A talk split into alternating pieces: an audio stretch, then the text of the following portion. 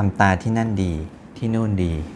แต่ละที่ต่างกันยังไงมีวิธีการทำยังไงวันนี้หมอจะมาเล่าให้ฟัง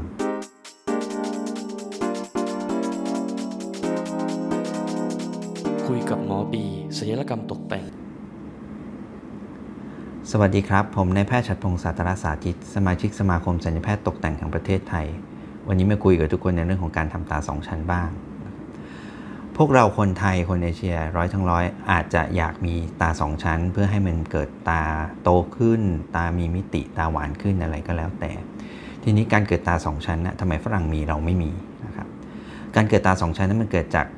กล้ามเนื้อที่ใช้ลืมตาของเราหรือเรียกว่า levator palpebri นะครับกล้ามเนื้อเนี้ยมันเกิดจากมันมาจากหลังลูกตาเราแล้วมันก็จะอ้อมมาด้านหน้านะครับมายึดเกาะกับไอ้กระดูกอ่อนเล็กๆที่มันเป็นแผงขนตาเราเนี่ยแต่ก่อนที่เขาจะมาเกาะเนี่ยเขาจะแปลงร่างก่อนเป็นลักษณะของเนื้อเยื่อบางลงหรือเรียกว่าแฟสเชียทีนี้ในฝรั่งเนี่ยแฟสเชียเนี่ยจะแยกเป็นสองแฉกมันจะมีแฉกที่มายึดเกาะใต้ผิวหนังเลยแล้วก็ไปยึดเกาะที่กระดูกอ่อนนี่เลยแต่คนเอเชียจะไม่มีนะครับเขาเลยมีชั้นตาที่มันค่อนข้างจะโตแล้วก็ริจิดมากถ้านั้นเราอยากจะให้มีตาสองชั้นเราก็ต้องทำให้เกิดการเกาะของชั้นใต้ผิวหนังของเราไปเกาะที่กล้ามเนื้อนี้ทีนี้วิธีการทำมันมีอยู่สองอย่างเอาง่ายๆคล้ายๆกับการทำจมูกคือแบบปิดกับแบบเปิดแบบปิดในเรื่องของการทำตาสองชั้นก็คือลักษณะของการที่เหมือนเย็บสามจุดที่เคยได้ยินกันนะครับข้อดีของวิธีนี้ก็คือโอเคมันจะไม่มีแผลเพราะฉะนั้นเป็นรอยจุดเล็กๆโอกาสบวมโอกาสอะไรมันก็หายเร็วกว่านะครับวิธีการทำก็คือว่าเราจะต้องวาดเส้นก่อนทีนี้หมอจะบอกว่าการวาดเส้นชั้นตาแต่ละหมอก็ไม่เหมือนกันนะครับเพราะฉะนั้นต้องเข้าใจ anatomy ต้องดูเป็นมันเหมือนกับการแต่งหน้าหรือการวาดเส้น eyeliner อะไรก็แล้วแต่นะครับแต่ว่าถ้าแต่งหน้าแล้วมันดูตลกเนี่ยมันลบได้มันเปลี่ยนได้แต่ว่าถ้าเป็นการผ่าตัดมันอาจจะถาวรกับเราเลยนะครับอาจจะเปลี่ยนไม่ได้เพราะฉะนั้นเลือกดีๆถ้าคนดูเป็นเนี่ยมันจะมีเส้นธรรมชาติอยู่นะครับว่ามันควรจะเป็นแนวนี้นะแล้วอย่าไปโตเกินไปหรือมันผิดธรรมชาติมันก็จะดูหลอกนะฮะทีนี้หลังจากเขามันจะต้องมีการฉีดยาชาทั้งด้านนอกและด้านในนะครับเพราะฉะนั้นวิธีนี้ข้อเสียคืออาจจะเจ็บกว่าวิธีอีกวิธีหนึ่งนิดนึงเพราะว่ามันจะต้องมีการฉีดยาชาแล้วปลิ้นมาฉีดด้านในด้วยแล้วหลังจากนั้นเนี่ยเขาก็จะใช้ไหมที่เย็บอาจจะเป็นเป็นไหมถาวรหรือไหมละลายก็แล้วแต่สไตล์นะครับเย็บรวบจากชั้นใต้ผิวหนังเพื่อให้ทะลุเข้าไปด้านในมันก็จะเกิดเป็นเหมือนพังผืดหรือแผลเป็นให้มันเกิดรอยบุ๋มนะครับเป็นเป็นแนวเป็นเส้นขึ้นในบางรายอาจจะเพิ่มแผลเจาะเล็กๆเพื่อเอาไขมันออกได้นะครับในบางรายที่ไขมันเกินแต่พวกนี้เราใช้กับคนที่อายุน้อยแล้วไม่มีหนังเกิดและต้องการทำให้เกิดชั้นเท่านั้นโดยที่ไม่ต้องแก้ไขปัญหาอื่นๆส่วนอีกวิธีหนึ่งนะครับวิธีเปิดหรือการกรีดยาวบางคนอาจจะกลัวนะครับพอบอกว่าเป็นการกรีดตากลัวแผลจะบอกว่าแผลอันเนี้ยมันจะอยู่ในรอยชั้นตาที่มันเป็นชั้นตาธรรมชาติของเรา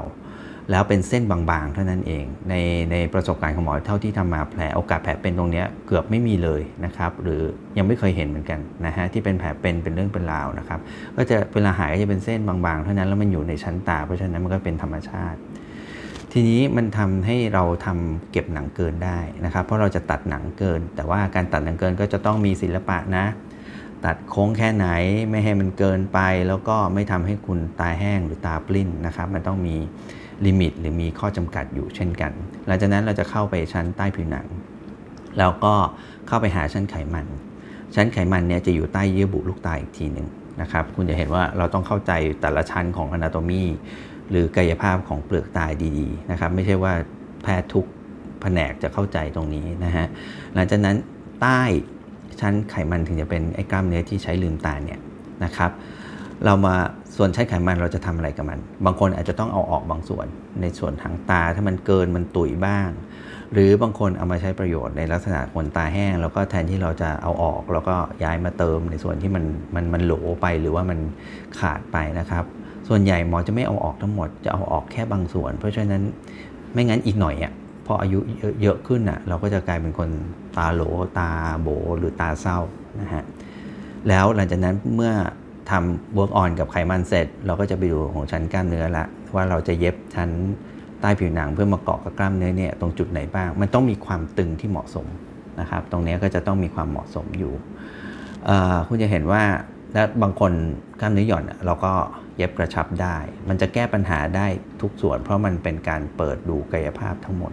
นะฮะแล้วก็การกลัวแผลตรงนี้มันก็ไม่ค่อยมีแล้วจริงๆมันเจ็บน้อยกว่าเพราะมันฉีดยาชาเฉพาะด้านนอกเท่านั้นนะครับก็จะแต่ข้อเสียใช่มันมีความบวมนานกว่าแต่ปกติเนี่ยประมาณ สามถึงสี่ หรือห้าวันเนี่ยเราก็ตัดไหมแล้วความบวมเนี่ยประมาณ แปดสิบถึงเก้าสิบเปอร์เซ็นต์ จะหายภายในสองอาทิตย์นะครับจะเหลือประมาณ สิบถึงสิบห้าเปอร์เซ็นต์ ประมาณนี้ที่มันจะต้องใช้เวลาในการยุบบวมหนึ่งเดือนสองเดือนหรือสามเดือนอะไรก็แล้วแต่หรือนานกว่านั้นแล้วแต่นะครับคือจะบอกแค่ว่าที่ สองถึงสี่ ที่ที่เราเห็นความบวมมันอยู่นะมันยังไม่จบมันยังสามารถจะดีขึ้นได้จนหายเป็นธรรมชาตินะครับแค่ว่ามันจะนานกว่าวิธีเก่านิดนึงแต่ว่ามันก็จะได้ชั้นที่มันโอกาสหลุดน้อยกว่าแล้วก็เป็นไปตามกายภาพจริงๆมากกว่านะครับมีบางคนบางรายหมอบางท่านใช้วิธีแบบเปิดแต่ข้างในเป็นลักษณะเย็บรวบโดยใช้ไหมละลายซึ่งวิธีนี้หมอไม่ค่อยชอบเท่าไหร่เพราะว่าหลังจากที่มันหายแล้วบางทีโอกาสหลุดก็มีนะฮะชั้นหลุดก็มีแล้วก็สุดท้ายในในเปลือกตาเราก็จะเป็นพังผืดชั้นแต่ละชั้นมันก็จะไม่สามารถแยกกันได้เมื่อต้องมาผ่าตัดแก้ไขอ่ะมันก็จะทำได้ยากขึ้นแล้วก็จะมีแผลเป็นมากขึ้นนะครับ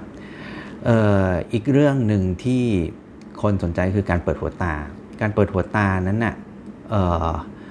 คนเอเชียเราจะมีหนังตาหัวตาปิดที่เรียกว่า epicanthus เป็นเนื้อนะครับ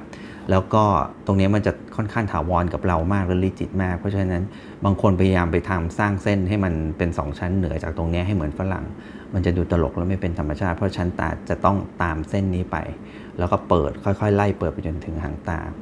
บางคนที่อยากจะเปิดหัวตาจริงๆอ่ะมันเกิดมาจากคนที่บางคนตั้งแต่กำเนิดนะครับมีหัวตาตรงนี้ epicanthus ตรงนี้มันหนาจริงๆแล้วมันก็ปิดจนมันดูผิดธรรมชาติเราก็จะต้องไปผ่าตัดแก้ไขความผิดปกตินี้ให้เขาเอามาใช้ในคอสเมติกหรือความงามกันบ้างนะครับแต่คุณมันจะต้องมีแผลตรงสามเหลี่ยมตรงหัวตาเนี่ยอีกนิดนึงแต่ลักษณะแผลตรงหัวตาเนี่ยมันมีโอกาสที่จะแดงและเป็นแผลเป็นได้มากกว่าแผลบนเปลือกตาเพราะฉะนั้นเราจะทำในรายที่จำเป็นจริงๆเท่านั้นหรือคนที่อยากทำจริงๆอ่ะก็จะต้องรู้นะครับว่าเกิดแผลตรงเนี้ยมันอาจจะมีโอกาสแดงบ้างในช่วงแรกๆนะฮะแล้วก็คุณจะมีความรู้สึกอาจจะต้องมีความรู้สึกระคายเคืองหรือลมเข้าตามากกว่าปกติเนี่ยอาจจะนานหรืออาจจะตลอดไปเลยเพราะฉะนั้นถ้าจะเลือกทำก็ปรึกษาคุณหมอดีๆเพราะฉะนั้นเวลาคนไข้เข้ามาหาหมอหมอก็จะ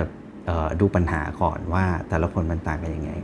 อีกอย่างที่ต้องยอมรับความจริงกันคือว่าหนังเราจะเริ่มเกินรู้สึกว่ามันเริ่มเกินหรือหย่อนเนี่ยตั้งแต่อายุยี่สิบปลายๆแล้วนะครับนั้นโอกาสที่จะไปทำ เอ่อ เย็บสามจุดแล้วได้ผลดีมันเฉพาะคนอายุน้อยจริงๆแล้วไม่มีปัญหาตรงนี้จริงๆเท่านั้นเข้ามาดูเข้ามาวิเคราะห์ปัญหากันครับว่าแต่ละคนมันต่างกันยังไงนะแล้วก็ลองแชร์ลอง Subscribe ให้เพื่อนๆดูว่าถ้าคิดว่ามันเป็นประโยชน์กับคุณคลิปนี้มันเป็นประโยชน์กับคุณในการเลือกแพทย์แล้วก็เข้าใจของการผ่าตัดทำตาโอเคแล้วก็โอกาสหน้าหมอจะหาสาระมาฝากทุกๆคนเรื่อยๆนะครับยินดีครับแล้วเจอกัน